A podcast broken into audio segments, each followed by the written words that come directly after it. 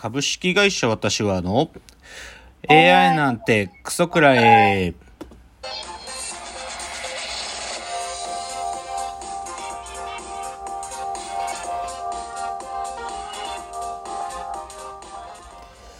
群馬が生んだ怪談時株式会社私は社長の竹之内です。サブカル研修生4代目アシスタントの深谷です。この番組は大喜利 AI を開発する株式会社私は社長の竹之内が AI のことなんかお構いなしに大好きなサブカルチャーについてサブカルリテラシーの低い社員に丁寧にレクチャー。言い換えれば無理やり話し相手になってもらう番組です。ということで188回ですが。いやもう冬で11月になりますね。もうなるもう10月最後ですからね。いやーでもね10月で新しいドラマが始まってるんでちょっとドラマの話を2つくらいしたい。はい。で月曜日今週の月曜日なんで24かな？始まった長澤まさみさんが主役で出てる「エルピス」っていうね。はい。これね面白いよこれ。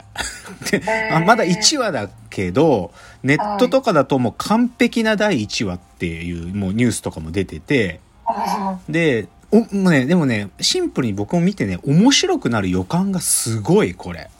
まあ、話はね、あの、長澤まさみさんがも、もともとはもうちょっと人気があったアナウンサーなんだけど、ちょっと年取ってきちゃってみたいな人なんだけど、その人が、まあ、他のディレクターの人とかと一緒に、冤罪事件を暴いてくっつう話らしいんだよ。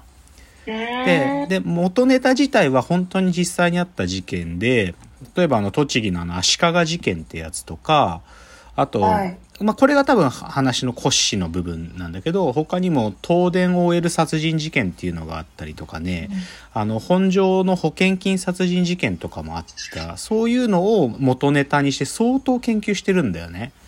で、だからね、骨太だし、面白いんで、で、単純にこのドラマ、もう、スタッフがね、完璧なの。もう、あの、プロデューサーが佐野あゆみさんって人なんだけど、彼女は大豆田十和子をやったプロデューサーさんなのよ。はい、はい。で、その人が、脚本家の渡辺彩さんに、もう6年くらい前からこの話をずっと一緒にやり、やろうと進めてて、で、できてる。で、お音楽は大友義秀だし、エンディングは大豆田十和子と同じスタスタッツのチームがやってるのよ。あだからすごいの。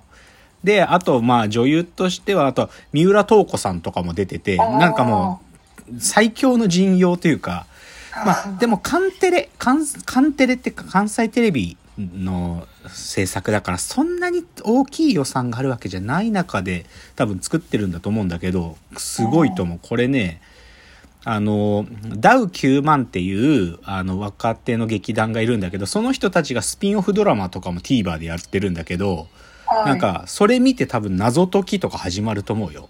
ネットで。うん、もう、オッドタクシーの時のあの、スピンオフコンテンツみたいな感じの、なんか種も散らばっててね、これは人気になるんだと思う。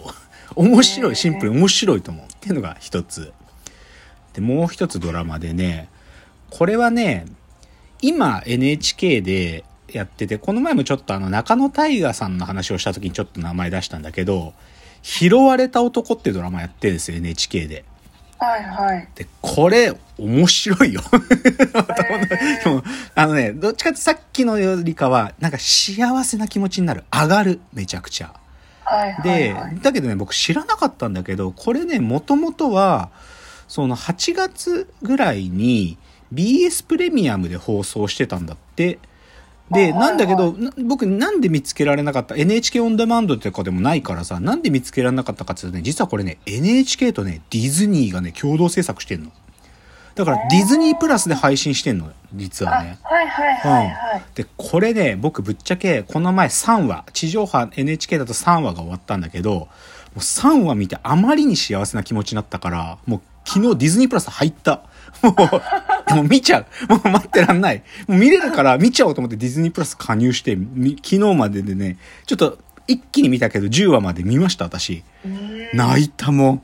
最後、もう途中まで幸せ。まあ、あのね、あの、松尾悟さんっていう役者さんの自伝的なエッセイを映像にしてるんだけど、はい。だからまあ、その役者さんが、あその松尾悟さんっていう、まあ、いわゆるね、あのー、性格俳優というか、いろんなドラマや映画にちょこちょこ出てる、そういう、あの、バイプレイヤーですよ。その方の、はいはい、なんていうか役者として食えるようになるまでの物語なんだけど、そういう話と一緒に、やっぱり恋の話もそこには混ざってて、あと、やっぱり家族の話が最後なのね。で、ドラマの中ではその、松尾悟さん役を中野大河君がやってて、その、中、そのお兄さん役を草薙剛さんがやってんだけども、最後の4話ぐらいはこのお兄さんとの関係の話なのね。もう、超泣いたよ、もう。なんか。で、まあ、奥さん、奥さん、奥さんになる人の役を伊藤沙莉さんがやってたりとかね、俳優もいいのよ。その、松尾さんが所属してた事務所の、あの、ひ、まあ、そもそも松尾悟さんはね、役者になろうと思って東京出てきたけど何のつてもなくって、だけど自動販売機の下にある時、飛行機のチケットが落っこちてるのを拾ったんだって。で、それを警察っていうか交番に届けたら、その落とした人が事務所の社長だったんだって。だからその事務所に拾われて、でもそこモデル事務所なんだよ。だから、まともに男の役者なんか扱ったことないんだけど、そこで拾われて、で、それは薬師丸ひろ子さんが市役長でやってんだけど、とかマネージャーが鈴木杏がいたりね、あと、彼が食えなかった時代、渋谷のツタヤでバイトしてたんだよ。で、その渋谷のツタヤで働いてるメンツも最高なのね、もう役者として。あもう完璧だと思う。これちょっとあまりに幸福な気持ちになってね。で、まあ、だからすごい最高なの。もうとにかく最高。なんか、出てる役者、もうお話の作り方。で、まあ、スタッフ陣も完璧なのね。脚本をあの、足立さんっていうあの、100円の恋を書いた方が書いてて、で、あとは演出はあの、井上さんっていうあの、アマちゃんやってた人だし、で、音楽は岩崎大成さんだからもう、岩崎大成がやってるからもう全裸監督っぽいのよ、なんか。上がってく感じが。うん、すごい全裸監督っぽい。で、まあ、ディズニーも月予算つけてるんだろうから、それなりの予算の中で撮ってるから、結構映像もね、なんかしっかり作られてる感じして、いいです。なんか皆さん、僕ディズニープラス散々渋ったけど、ついに入ったんで、これで。あの、拾われた男ね、あの、地上波だと次が4話ですけどね。まだ NHK プラスとかで3話見られるし、3話がもう超幸せな気持ちになるから。っていうのはちょっと推し。ちょっとドラマの話2つ。次がね、あこれね、私あの、今週土曜日ですね、あの、プロ野球日本シリーズを見に行きます。日本シリーズを見に行きます。で、あの、クライマックスシリーズをね、見に行ったんですよね。たまたま2戦目のチケットが安くて、その日に手に入って、神宮球場まで見に行って。で、今週の土曜日第6戦です。で、正直ね、昨日、昨日までひょっとするとオリックスがもう6戦まで行かずに負けちゃいそうだったんだよ。ヤクルトとオリックスで。ヤクルトの方が調子が良くて。だけど昨日オリックス勝ったんでついに。今、はい、あの、ヤクルトの2勝1敗1引き分けで第4戦まで終わってるんで、4勝するまでは終わらないから、だからまあ少なくとも今日が第5戦で、どっちが勝ったとしても第6戦までは絶対行くんで、私、29日、日本シリーズ初めて見ます。ひょっとすると僕、プロ野球の優勝が決まる瞬間初めて見られるかも、スタンドで。うん、これ超楽しみ。ああの、第6戦まであってよかったと思ってる。うん。っていうのが、じゃあ、日本シリーズの話。あと、まあ何個かあるんだけど、あ、そうだ。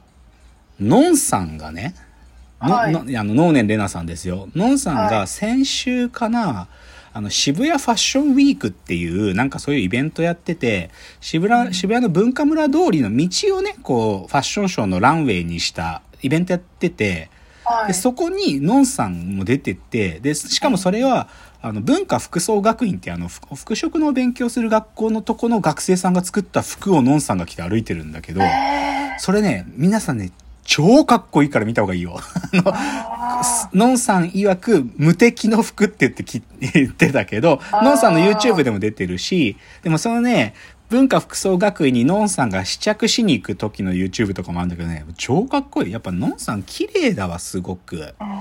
綺麗。なんか、やっぱ背も高いし、ああいう、なんていうかな、モデルさんみたいな感じで出てくるのも、あ、み、もう、やっぱりスタイルもいいし、背が高いしさ、だからかっこいいよ。それね、超推し。っていう話。じゃあね、冒頭。あ、じゃあ今週の自転車ライフね、少し、ガジェットの話しましょう。で、はいこれね、皆さんに耳寄りな情報ですよ。正直僕は自転車乗るときに、イヤホン、これずずっと課題だった、はっきり言って。で、はいはいはい。その、本当はだよ、あのーアップルが出してるさ、AirPods みたいなさ、完全ワイヤレスのやつがいいに決まってんだよ。楽だし、はい邪魔しないから。だけど、やっぱあれ落ちちゃったらさ、たっけえのなくすわけにいかないじゃん。だから、どうしても僕はさ、Bluetooth なんだけど、右と左がこう、ぐにゅって繋がってるやつをどうしてもつけてたんだよ。はいはい。で、で、まあ、あと、なんだろうな、骨伝導も試したんだけど、頭痛くなるからダメで、で、それでね、最近これね、うちの猫さんがですね、そのはい僕のその、繋がってるイヤホンを噛む癖ができちゃってね、ああの、二つ潰してくれたんですよ、もう。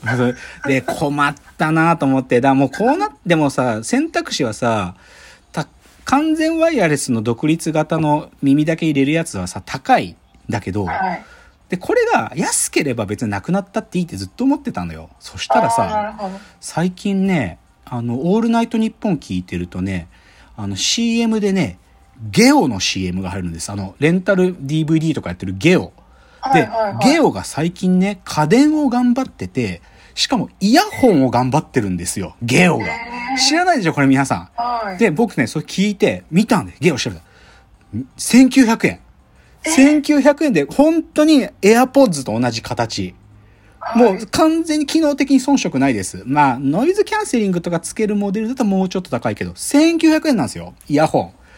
とてもいい これね、超勧めてる僕、はっきり言って。でもそれ、オールナイトニッポンの CM で、まさかゲオがね、イヤホンの CM やってくる。もう、でもど真ん中じゃん。聞いててさ、マジかと思って速攻ゲオの店帰ったよ。推し、推しです。